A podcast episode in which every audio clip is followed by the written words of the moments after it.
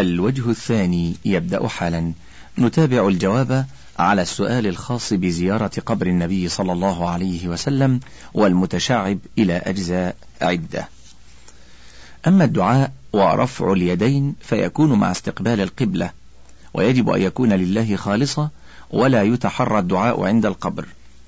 ثانيا الشرك الأكبر هو ما يخرج فاعله من الإسلام والعياذ بالله كالاستغاثة بالرسول صلى الله عليه وسلم أو بغيره من الأموات مثلا وكالنذر لغير الله والتقرب بالذبح لغير الله وكالسجود لغير الله ونحو ذلك.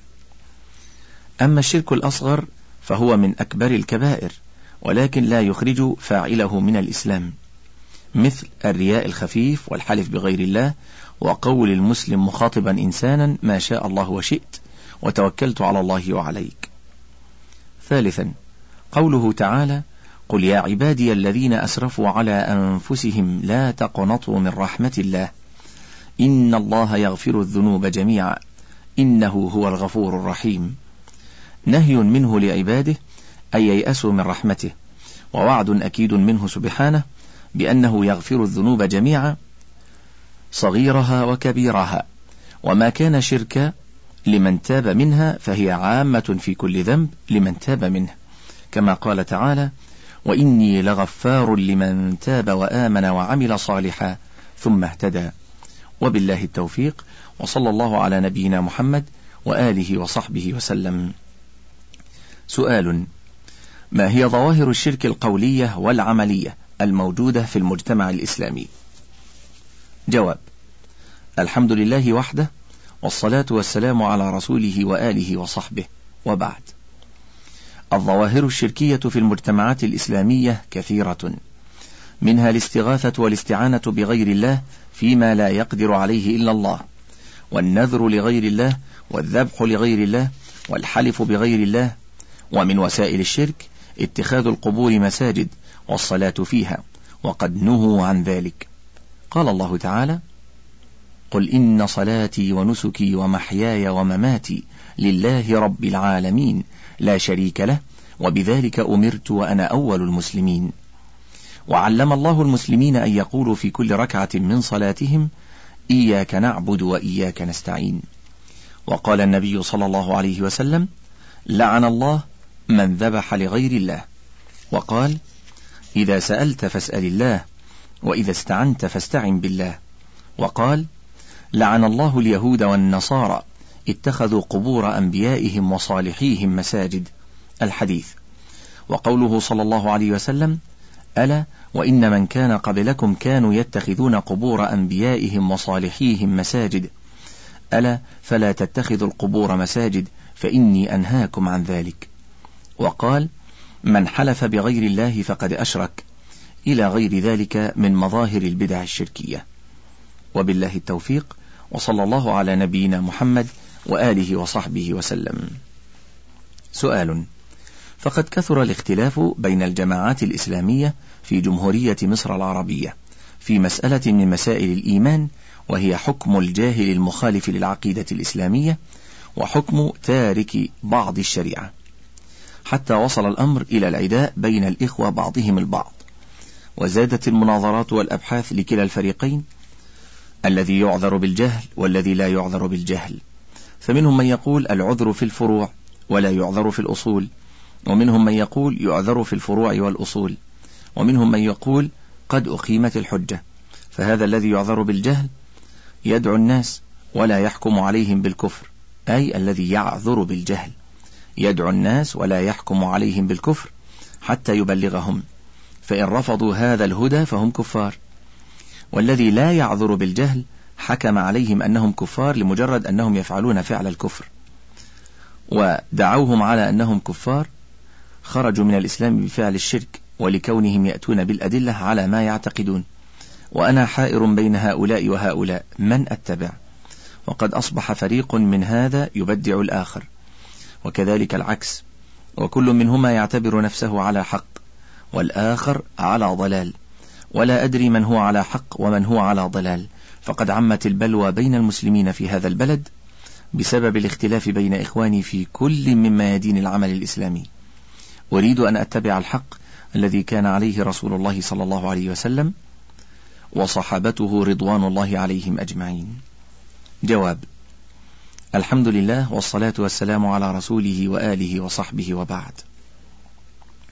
لا يعذر المكلف بعبادته غير الله أو تقربه بالذبائح لغير الله أو نذره لغير الله ونحو ذلك من العبادات التي هي من اختصاص الله. إلا إذا كان في بلاد غير إسلامية ولم تبلغه الدعوة فيعذر لعدم البلاغ لا لمجرد الجهل.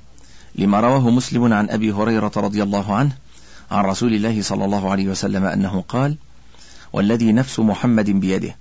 لا يسمع بي أحد من هذه الأمة يهودي ولا نصراني. ولم يؤمن بالذي أرسلت به إلا كان من أصحاب النار. فلم يعذر النبي النبي صلى الله عليه وسلم من سمع به ومن يعيش في بلاد إسلامية. قد سمع الرسول صلى الله عليه وسلم فلا يعذر في أصول الإيمان بجهله. أما من طلبوا من النبي صلى الله عليه وسلم أن يجعل لهم ذات أنواط يعلقون بها أسلحتهم فهؤلاء كانوا حديث عهد بكفر وقد طلبوا فقط ولم يفعلوا فكان ما حصل منهم مخالفا للشرع. وقد أجابهم النبي صلى الله عليه وسلم بما يدل على أنهم لو فعلوا ما طلبوا كفروا. وبالله التوفيق وصلى الله على نبينا محمد وآله وصحبه وسلم. الشرك الأصغر. سؤال قال الفضيل بن عياض رحمه الله ترك العمل لأجل الناس رياء والعمل لأجلهم شرك. وأنا وإخوة لي كثيرا نضطر أحيانا إلى ترك بعض السنن لأجل الناس مخافة إما الفتنة لأنفسنا والضرب والإهانة وإما فتنة الناس لعامة الإخوة وتجديد الحكومة عليهم. فبالله أستحلفك أن أكون إذ ذاك قد وقعنا في مغبة الرياء. وإن كان ذلك واقعا فما الخلاص منه؟ جواب الحمد لله وحده والصلاة والسلام على رسوله وآله وصحبه وبعد. أما قوله إن العمل من أجل الناس شرك فهو صحيح لأن الأدلة من الكتاب والسنة تدل على وجوب إخلاص العبادة لله وحده وتحريم الرياء وقد سماه النبي صلى الله عليه وسلم الشرك الأصغر وذكر أنه أخوف ما يخاف على أمته عليه الصلاة والسلام. وأما قوله إن ترك العمل من أجل الناس رياء فليس على إطلاقه بل فيه تفصيل. والمعول على ذلك النية. لقول النبي صلى الله عليه وسلم إنما الأعمال بالنيات وإنما لكل امرئ ما نوى. مع العناية بتحري موافقة الشريعة في جميع الأعمال. لقوله عليه الصلاة والسلام من عمل عملا ليس عليه أمرنا فهو رد فإذا وقع للإنسان حالة ترك فيها العمل الذي لا يجب عليه لئلا يظن به ما يضره فليس هذا من الرياء بل هو من السياسة الشرعية. وهكذا لو ترك بعض النوافل عند بعض الناس خشية أن يمدحوه بما يضره أو يخشى الفتنة به أما الواجب فليس له أن يتركه إلا لعذر شرعي. وبالله التوفيق وصلى الله على نبينا محمد وآله وصحبه وسلم. سؤال مضمونه كيف يتيقن العبد أن عمله قد حقق الإخلاص المطلوب؟ فيه لله تعالى حتى لا يكثر من معاتبة نفسه لأن ذلك كثيرا ما يؤدي إلى الوسوسة غير المشروعة. ففي رسائل الإمام ابن رجب ترى أنه يعرض كثيرا من الأحوال ويقول إن هذا من دقائق الرياء وإن هذه المسائل التي تسبب لنا الضيق والحيرة. ما هو البديل؟ وهل يكون الالتفات إلى الطاعة ذاتها هو المهم من تصحيحها؟ جواب الحمد لله والصلاة والسلام على رسوله وآله وصحبه وبعد. على المسلم أن يجتهد بامتثال أوامر الله واجتناب نواهيه يرجو ثوابه ويخاف عقابه. وإذا أشكل عليه شيء من أمور دينه فإنه يسأل أهل الذكر لقوله تعالى فاسألوا أهل الذكر إن كنتم لا تعلمون وأما قبول الأعمال فعلمه يرجع إلى الله جل وعلا. ولكن على العبد أن يجتهد في إحسان أعماله وحسن ظنه بربه وسؤاله القبول والعفو. وقد قال تعالى إنا لا نضيع أجر من أحسن عملا. وبالله التوفيق وصلى الله على نبينا محمد وآله وصحبه وسلم. سؤال بعض المسلمين ممن نعرفه يقول بعض الكلام علم التوحيد فيه أنه من الشرك كقول براس أمي أو الحمد لله سيدي داود يقول مزاحا فهل يؤخذ هذا الكلام بظاهره؟ الحمد لله وحده والصلاة والسلام على رسوله وآله وصحبه وبعد. لا يجوز الحلف بغير الله كقول براس أمي. ولا يجوز التسوية بين الله وغيره يقول الحمد لله وسيدي داود. لأن هذا من أنواع الشرك بل يقول الحمد لله وحده. أو يقول الحمد لله ثم لسيدي داود. قال تعالى فمن كان يرجو لقاء ربه فليعمل عملا صالحا ولا يشرك بعبادة ربه أحد أحدا. ولما قال رجل للنبي صلى الله عليه وسلم ما شاء الله وشئت قال أجعلتني لله ندا بل ما شاء الله وحده. رواه النسائي.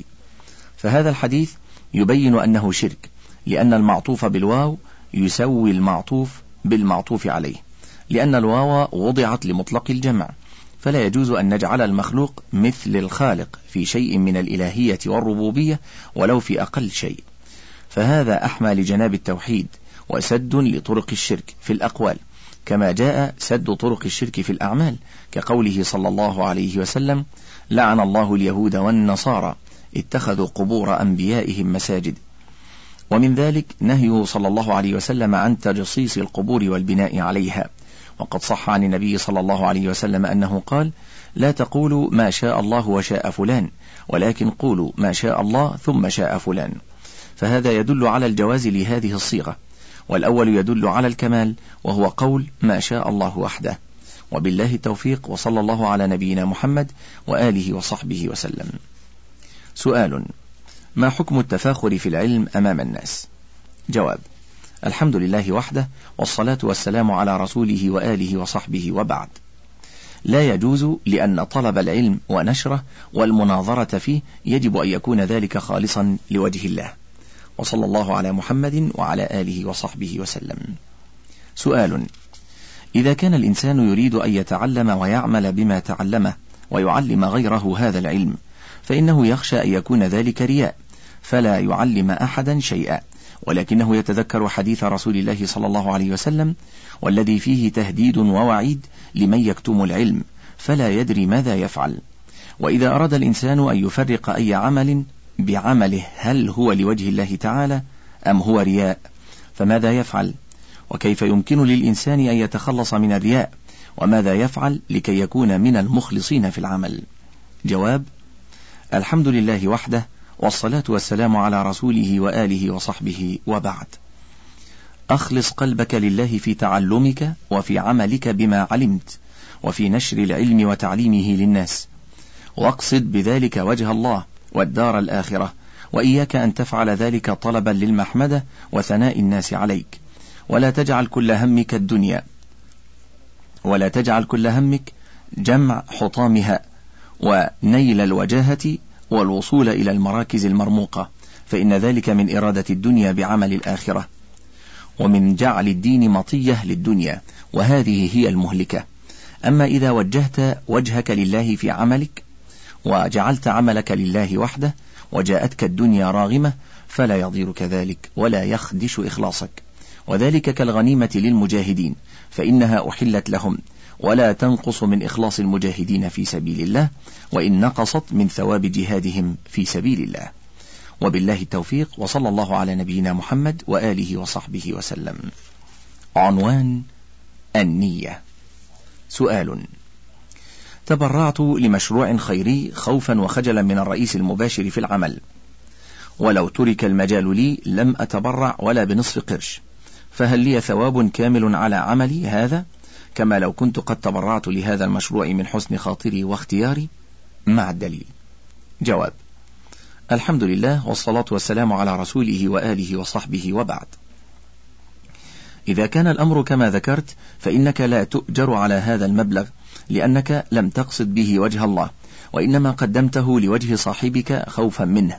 وقد ثبت عن رسول الله صلى الله عليه وسلم أنه قال إنما الأعمال بالنيات وإنما لكل امرئ ما نوى. الحديث. وبالله التوفيق وصلى الله على نبينا محمد وآله وصحبه وسلم. سؤال إذا فعل إنسان عمل خير ولم يقصد بذلك العمل نيل الثواب لجهله بالثواب فهل يكتب له الأجر؟ جواب الحمد لله وحده والصلاة والسلام على رسوله وآله وصحبه وبعد. ما دام يقصد القربة إلى الله بذلك وكان عمله موافقا للشرع المطهر فإنه يحصل له الثواب الذي رتبه الله على ذلك العمل وإن لم يعرفه العامل. وبالله التوفيق وصلى الله على نبينا محمد وآله وصحبه وسلم. الطواغيت. سؤال. من لم يحكم بما أنزل الله هل هو مسلم أم كافر كفرا أكبر؟ وهل تقبل منه أعماله؟ جواب. الحمد لله وحده والصلاة والسلام على رسوله وآله وصحبه وبعد. قال تعالى ومن لم يحكم بما أنزل الله فأولئك هم الكافرون وقال تعالى ومن لم يحكم بما أنزل الله فأولئك هم الظالمون وقال سبحانه ومن لم يحكم بما أنزل الله فأولئك هم الفاسقون لكن إن استحل ذلك واعتقده جائزة فهو كفر أكبر وظلم أكبر وفسق أكبر يخرج من الملة. أما إن فعل ذلك من أجل الرشوة أو مقصد آخر وهو يعتقد تحريم ذلك فإنه آثم يعتبر كافرا كفرا أصغر وظالما ظلما أصغر وفاسقا فسقا أصغر لا يخرجه من الملة كما أوضح ذلك أهل العلم في تفسير الآيات المذكورة. وبالله التوفيق وصلى الله على نبينا محمد وآله وصحبه وسلم. سؤال. رجل يقول لا إله إلا الله ولا يدعو بغير الله عز وجل ولا يتوكل إلا على الله عز وجل ولكنه يتحاكم إلى غير الله عز وجل ورسوله صلى الله عليه وسلم ويدعو الناس للانضمام للأحزاب ويدافع عن الأحزاب ويدعي أن الدين في القلب وفي الصلاة والصوم والزكاة والحج وحب الناس ويقول لا بد من الوحدة بين اليهود والنصارى والمسلمين ويعامل المسلم كالنصراني ويجعلون أساس التفرقة بين الناس هو هل هو مصري أم غير مصري؟ فما حكم من يتحكم إلى القوانين الوضعية وهو يعلم بطلانها فلا يحاربها ولا يعمل على إزالتها؟ وما حكم من يوالي المشرك ويسكن معه في حين يقرأ لابن تيمية رحمه الله أن من برى لهم قلما أو قدم لهم قرطاسا فهو منهم؟ ويدعي ذلك الرجل أنه يبغضهم في قلبه ولكن يظهر منه خلاف ما يدعي إبطانه لهم فما حكمه؟ جواب الحمد لله وحده والصلاة والسلام على رسوله وآله وصحبه وبعد. الواجب التحاكم إلى كتاب الله وسنة رسوله صلى الله عليه وسلم عند الاختلاف. قال تعالى فإن تنازعتم في شيء فردوه إلى الله والرسول إن كنتم تؤمنون بالله واليوم الآخر ذلك خير وأحسن تأويلا. وقال تعالى فلا وربك لا يؤمنون حتى يحكموك فيما شجر بينهم ثم لا يجدوا في أنفسهم حرجا مما قضيت ويسلموا تسليما. والتحاكم يكون إلى كتاب الله تعالى وإلى سنة الرسول صلى الله عليه وسلم. فإن لم يتحاكم إليهما مستحلا التحاكم إلى غيرهما من القوانين الوضعية بدافع طمع في مال أو جاه أو منصب فهو مرتكب معصية وفاسق فسقا دون فسق ولا يخرج من دائرة الإيمان. ويحرم السكن مع المشرك وموالاته موالاة صحبة ومودة. لكن الإحسان إلى الكافر وبذل المعروف له جائز إذا لم يكن حربيا. كما قال تعالى لا ينهاكم الله عن الذين لم يقاتلوكم في الدين ولم يخرجوكم من دياركم أن تبروهم وتقسطوا إليهم.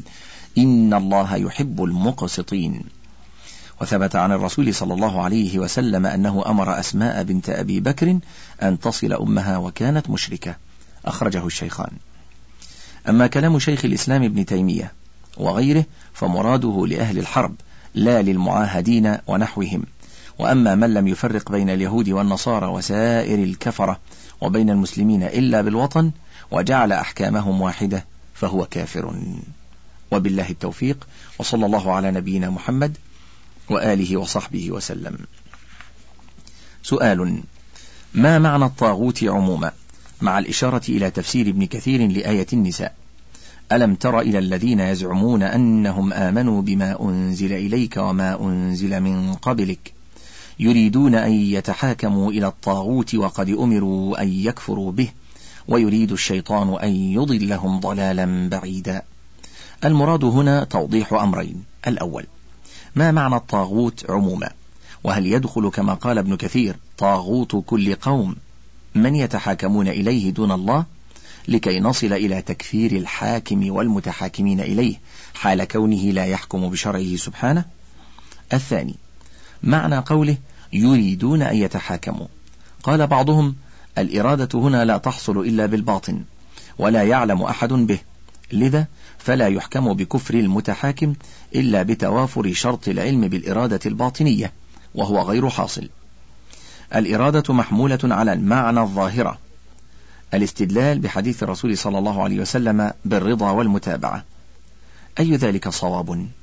جواب الحمد لله وحده والصلاة والسلام على رسوله وآله وصحبه وبعد.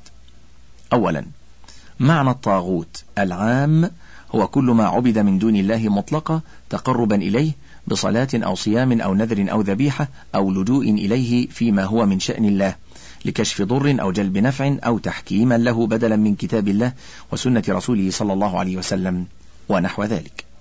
والمراد بالطاغوت في الآية كل ما عدل عن كتاب الله تعالى وسنة نبيه صلى الله عليه وسلم إلى التحاكم إليه من نظم وقوانين وضعية أو تقاليد وعادات متوارثة أو رؤساء قبائل. ليفصل بينهم بذلك أو بما يراه زعيم الجماعة أو الكاهن. ومن ذلك يتبين أن النظم التي وضعت ليتحاكم إليها مضاهاة لتشريع الله داخلة في معنى الطاغوت. لكن من عبد من دون الله وهو غير راض بذلك كالأنبياء والصالحين لا يسمى طاغوتا.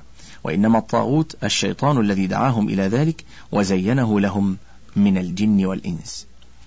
ثانيا المراد بالإرادة في قوله تعالى يريدون أن يتحاكموا إلى الطاغوت ما صحبه فعل أو قراء وأمارات تدل على القصد والإرادة. بدليل ما جاء في الآية التي بعد هذه الآية وإذا قيل لهم تعالوا إلى ما أنزل الله وإلى الرسول رأيت المنافقين يصدون عنك صدودا. ويدل على ذلك أيضا سبب النزول الذي ذكره ابن كثير وغيره في تفسير هذه الآية. وكذلك المتابعة دليل الرضا. وبذلك يزول الإشكال القائل إن الإرادة أمر باطن فلا يحكم على المريد إلا بعلمها منه وهو غير حاصل.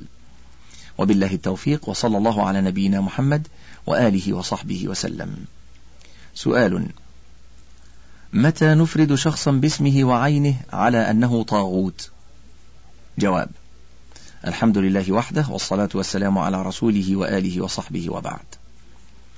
إذا دعا إلى الشرك أو لعبادة نفسه أو ادعى شيئا من علم الغيب أو حكم بغير ما أنزل الله متعمدا ونحو ذلك. وقد قال ابن القيم رحمه الله الطاغوت كل ما تجاوز به العبد حده من معبود أو متبوع أو مطاع. وبالله التوفيق وصلى الله على نبينا محمد وآله وصحبه وسلم. سؤال هل نبي الله عيسى بن مريم عليه الصلاة والسلام يعتبر طاغوتا لأنه عبد لأنه عبد من دون الله. جواب. الحمد لله وحده والصلاة والسلام على رسوله وآله وصحبه وبعد. ليس كل من عبد من دون الله يعتبر طاغوتا إنما يعتبر طاغوتا من عبد من دون الله وهو راض أو دعا إلى عبادة نفسه. وعيسى ابن مريم عليه السلام لم يرضى أن يكون معبودا بل أنكر ذلك. ودعا إلى عبادة الله وحده. قال الله تعالى لقد كفر الذين قالوا إن الله هو المسيح ابن مريم. وقال المسيح يا بني إسرائيل اعبدوا الله ربي وربكم. إنه من يشرك بالله فقد حرم الله عليه الجنة ومأواه النار وما للظالمين من أنصار. وقال الله تعالى وإذ قال الله يا عيسى بن مريم أأنت قلت للناس اتخذوني وأمي إلهين من دون الله؟ قال سبحانك ما يكون لي أن أقول ما ليس لي بحق. إن كنت قلته فقد علمته. تعلم ما في نفسي ولا أعلم ما في نفسك. إنك أنت علام الغيوب. ما قلت لهم إلا ما أمرتني به. أن اعبدوا الله ربي وربكم وكنت عليهم شهيدا ما دمت فيهم فلما توفيتني كنت أنت الرقيب عليهم وأنت على كل شيء شهيد. إلى كثير من الآيات والأحاديث الثابتة في هذا المعنى. وبالله التوفيق وصلى الله على نبينا محمد وآله وصحبه وسلم. سؤال نحن نعيش تحت حكومة غير مسلمة وهي تحكم بالقانون الوضعي. فهل لنا أن نرفع إليها قضايانا؟ جواب الحمد لله وحده والصلاة والسلام على رسوله وآله وصحبه وبعد. لا يجوز للمسلم أن يتحاكم إلى حكومة غير مسلمة. قال تعالى ومن لم يحكم بما أنزل الله فأولئك هم الكافرون. وهذا واضح ولله الحمد. وبالله التوفيق وصلى الله على نبينا محمد وآله وصحبه وسلم. سؤال ما الحكم إذا تخاصم اثنان مثلا وتحاكما إلى الأحكام العرفية؟ فمثلا يضع كل منهما معدالا كما يسمونه ويرضون من مشائخ القبائل من يحكم بينهما ويجلسان بين يديه ويبث كل منهما دعواه ضد الآخر.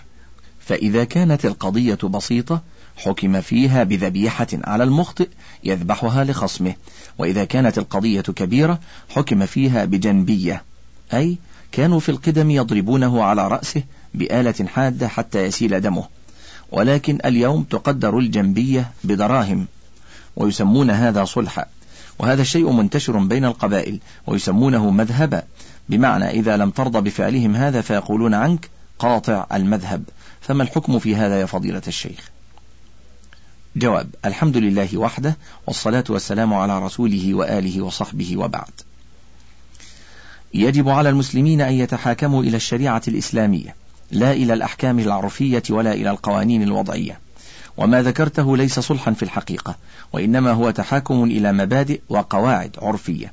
ولذا يسمونها مذهبا ويقولون لمن لم يرضى بالحكم بمقتضاها إنه قاطع المذهب وتسميته صلحا لا يخرجه عن حقيقته من أنه تحاكم إلى الطاغوت ثم الحكم الذي عينوه من الذبح أو الضرب بآلة حادة على الرأس حتى يسيل منه الدم ليس حكما شرعيا. وعلى هذا يجب على مشايخ القبائل ألا يحكموا بين الناس بهذه الطريقة ويجب على المسلمين ألا يتحاكموا إليهم إذا لم يعدلوا عنها إلى الحكم بالشرع. واليوم ولله الحمد قد نصب ولي الأمر قضاة يحكمون بين الناس ويفصلون في خصوماتهم بكتاب الله وسنة رسوله صلى الله عليه وسلم ويحلون مشكلاتهم بما لا يتنافى مع شرع الله تعالى. فلا عذر لأحد في التحاكم إلى الطاغوت بعد إقامة من يتحاكم إليه من علماء الإسلام ويحكم بحكم الله سبحانه. وبالله التوفيق وصلى الله على نبينا محمد وآله وصحبه وسلم. انتهى الشريط السادس عشر من فتاوى اللجنة الدائمة للبحوث العلمية والإفتاء. المجلد الأول العقيدة وله بقية على الشريط السابع عشر.